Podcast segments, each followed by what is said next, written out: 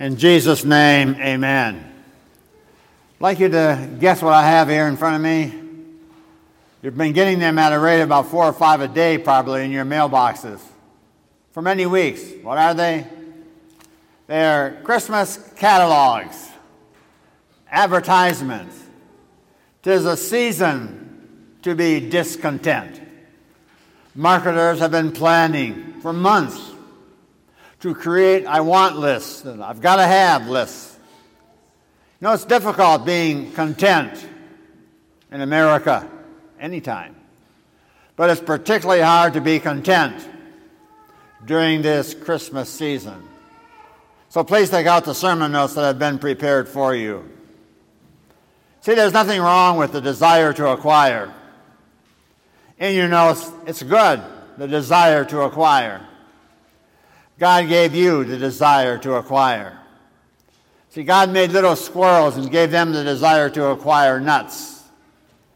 God made little birdies and gave them the desire to acquire straw to build their nests. God filled the world with wonderful, fantastic things, and He gives you the desire to acquire them. So there's nothing wrong with the desire to acquire but in your notes. It is bad. It is bad to have an uncontrolled desire to acquire. An uncontrolled desire to acquire that is out of control is called coveting in the Bible. Today we call that materialism. When materialism is out of control, it causes all kinds of problems in your life. Look at Ecclesiastes 4, verse 6. Solomon writes, It is better to be content with what you have. Otherwise, you will always be struggling for more. And that is like chasing the wind. Coveting is always struggling for more. Today, we want to look at four negative problems with coveting. So, number one, in your notes, always wanting more causes fatigue. The race to get more drives you to overwork. Just look at Proverbs 23, verse 4. Don't wear yourself out to get rich. Have the wisdom to show restraint. This is very visible in America. I just got to have more. It's a rat race. Got to keep up with the Joneses. In your nose, about the time that I catch up with the Joneses, they refinance. I saw a sign the other day that says, Don't worry about the Joneses, they just filed chapter 13. Would you agree that fatigue is the result of just wanting more and more? Coveting causes fatigue. Number two, in your notes, always wanting more causes debt. We live beyond our means.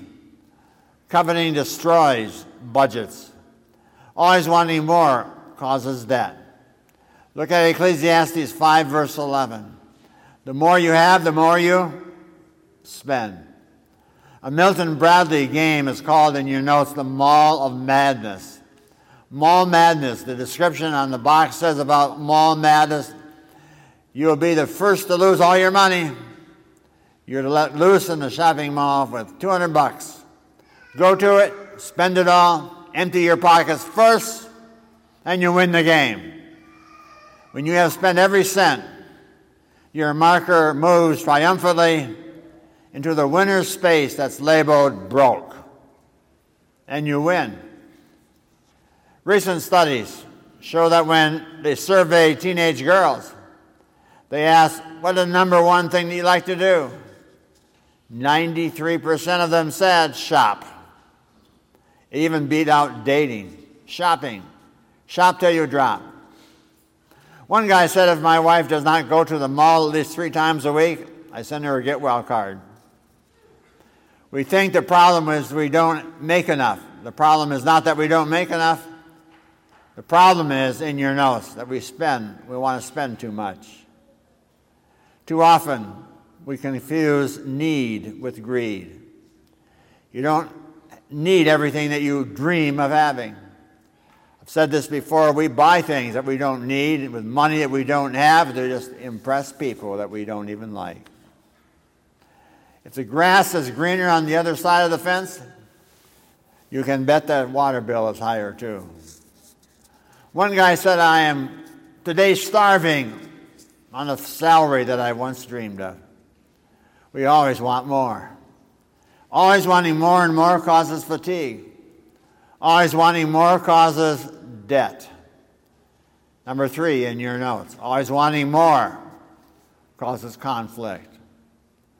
When you add fatigue and debt together, you're going to get conflict.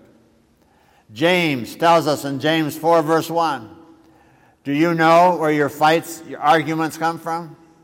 They come from the selfish desires that war within you. See, it's no secret that the number one cause of divorce is financial tension. Because we want more than we can afford, it causes tensions.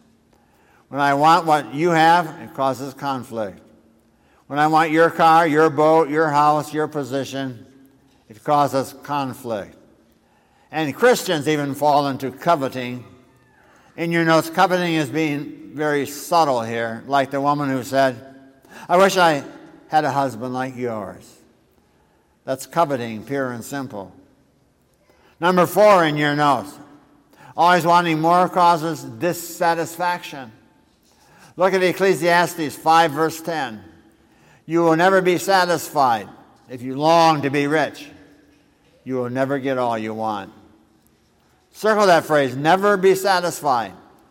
The greatest cause of discontent is coveting, always wanting more.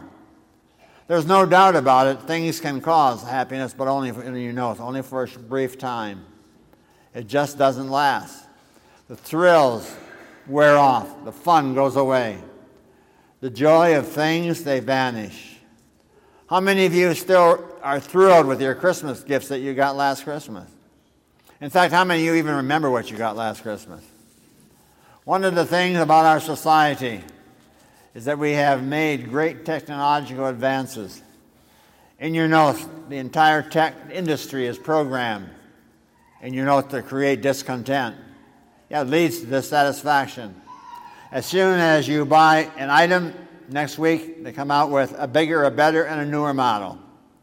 You buy a computer program, the next week they come out with a 3.4 version. It's always being updated. There's always a little bell or a whistle that they're adding. You just can't keep up. The entire industry is programmed to create discontent. You always want more. Look at Proverbs 15, verse 27.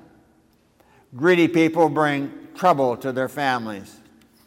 So, what is the secret of contentment? What is the antidote? In your notes, the secret to contentment is to learn, is learning. Look at Philippians 4, verse 12. Read it with me together out loud. Paul writes, I have learned the secret of being content in any and every situation. Notice there that contentment is something you learn. It's not automatic. It's not natural for me to be content. It's not natural for you to be content. We're not naturally content as human beings. We are naturally discontent. So Paul says that contentment is something you have to learn. It's simply a Christian virtue that we all have got to learn. How do you do it? Well, the Bible says three things about learning contentment.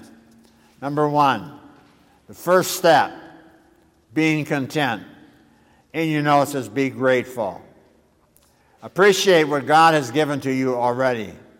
I need to open my eyes and see how much I have already been blessed with. Everything I have is a gift from God. Look at Ecclesiastes 5, verse 19. If God gives a man wealth and property, he should be what? Grateful. Enjoy what he has. It is a gift from God. Circle that word grateful. That's the attitude that God wants you to have towards your possessions. He wants you to be grateful for them, to enjoy them. Now, the reason that we're not grateful for things, the reason that we do not enjoy things that we already have, is in your notes. We get ourselves into what I call a when and then thinking. We actually get into a when and then thinking trap. When and then goes like this. You know, when I get older, then I'll be happy. When I get that promotion, then I'll be happy. When I make that big sale, then I'll be happy. When I close this deal, then I'll be happy. When I get married, then I'll be happy. When I get out of this marriage, then I'll be happy. When I have kids, then I'll be happy. When the kids go away, then I'll be happy. When and then thinking just does not work. Will doubling your present income make you happy? No, it won't. Will doubling the size of your house make you happy? No. It'll double your payments, but it won't double your happiness. Happiness is not getting everything you want. See, our sermon in one sentence is in your notes. Happiness just is enjoying what you already have. God enjoys watching. God enjoys watching you enjoy what He has already given you. See, just as a parent, you give your kids and you enjoy watching your kids enjoy what you have given to them. So your Heavenly Father looks down and He wants to see you enjoying what you have already got and not constantly grasping to get something more. Because that is not gratitude. Why are we not more grateful? The key in your notes to a grateful heart is don't compare. It's stupid to compare. Look at 2 Corinthians 10, where Paul says, We do not dare to classify or to compare ourselves. It is not wise. So it's dumb to compare jobs. It's dumb to compare your income, compare cars and homes. Why? Because you will always, always find somebody who's making more money than you are, and then you'll be envious. And you're always going to find somebody that you're making more than yourself than they are, and you get full of human pride. Both are wrong. So God says, don't compare. Let me give you a little secret to life in your notes learn to admire without having to acquire. I've learned that you do not have to own everything in order to enjoy it. If the only things you enjoy in life are the things you own, you will be miserable. A significant part of your life because you cannot own everything no matter how much you make. So, in fact, you don't even have to make payments on things just to enjoy them. Learn to admire without having to acquire. Then, number two, the second step in being content in your notes be generous. See, God wants you, does not want you to bless you just for your own selfish purposes. God wants you to bless you so you can share. God wants you to give it away.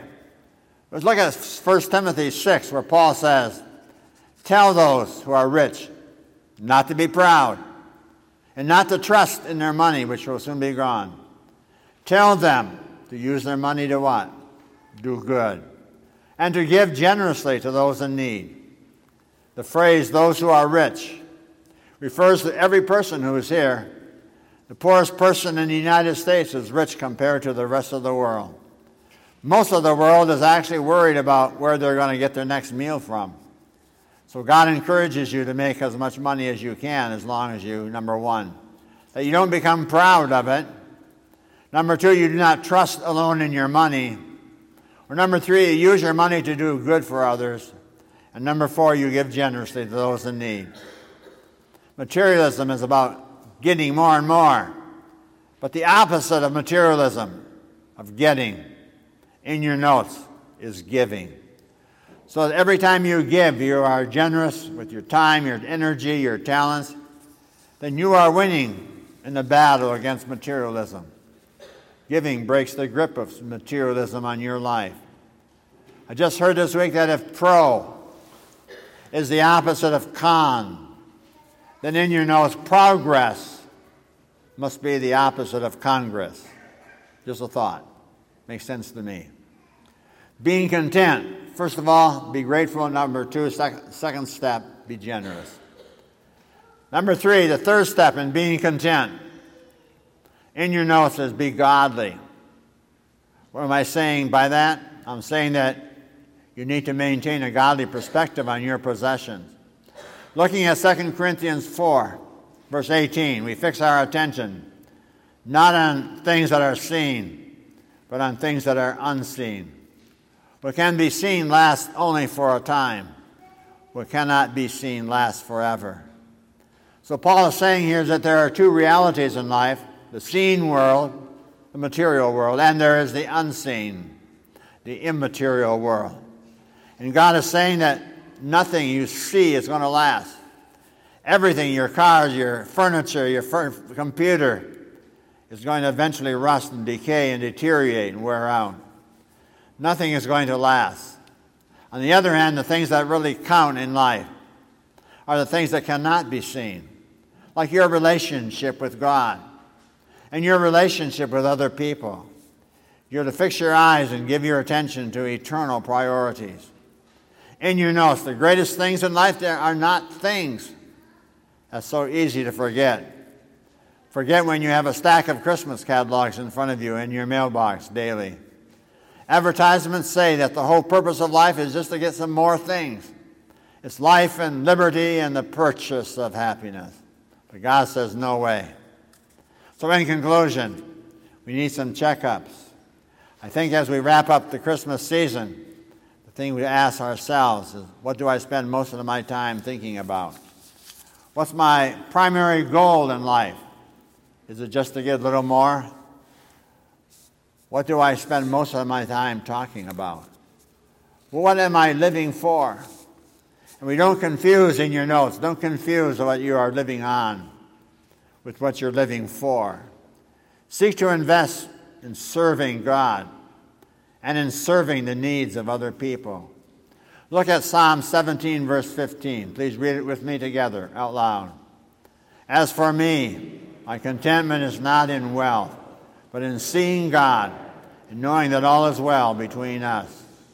So then, are you listening to Christ or are you listening to culture? Are you listening to Madison Avenue or are you listening to your master, Jesus? Three steps to real contentment. See, because Jesus suffered and died on the cross for you, because Jesus has opened the door of heaven to those who believe in him, you can, number one, be grateful. Number two, you can be generous. And number three, you can be godly. Amen.